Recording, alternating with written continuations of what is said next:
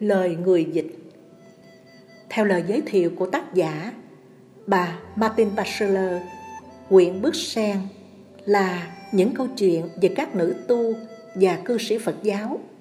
Quyển sách có 18 chương là 18 câu chuyện của nhiều số phận khác nhau, nhưng có cùng một mẫu số chung là tất cả đã tìm được hướng đi trong cuộc đời mình. Đó là Phật đạo, là con đường đưa đến giải thoát, giác ngộ.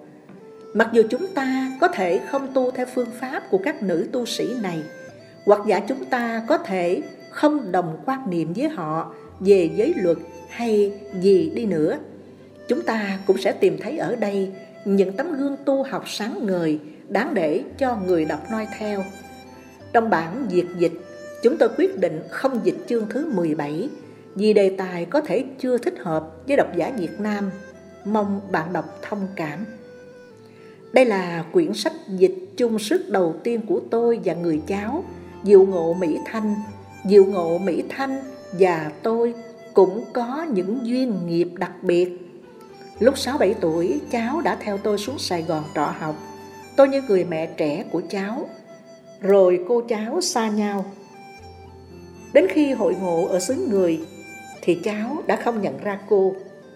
Không biết bằng cách nào, cháu và cô đều tìm được con đường đến với Phật Pháp.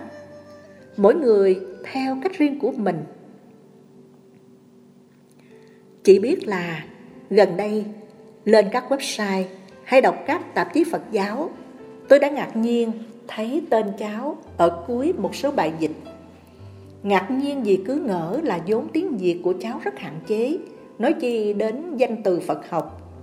Thật là duyên lành, quyển sách dịch này thành tựu là kết quả của duyên lành đó. Mong rằng nó sẽ là hạt giống giúp chúng tôi dù sinh ra ở đâu cũng luôn được biết đến Phật Pháp. Mong là nó góp được chút sức vào công việc giới thiệu với bạn đọc, các đạo hữu, những tấm gương tu học sáng ngời. Dĩ nhiên với sự hiểu biết hạn chế về Phật Pháp cũng như một số đề tài chuyên môn mà một số tác giả đã viết như chương 11 về hội họa, chúng tôi không tránh khỏi nhiều sơ sót, mong nhận được sự chỉ giáo, hướng dẫn của các bậc tôn sư, thiện hữu tri thức. Chúng con kính cẩn kê đầu đảnh lễ tạ ơn chư Phật đã tạo điều kiện phước duyên để Phật sự này được viên thành. Diệu Liên, Lý Thu Linh, tháng 4 năm 2005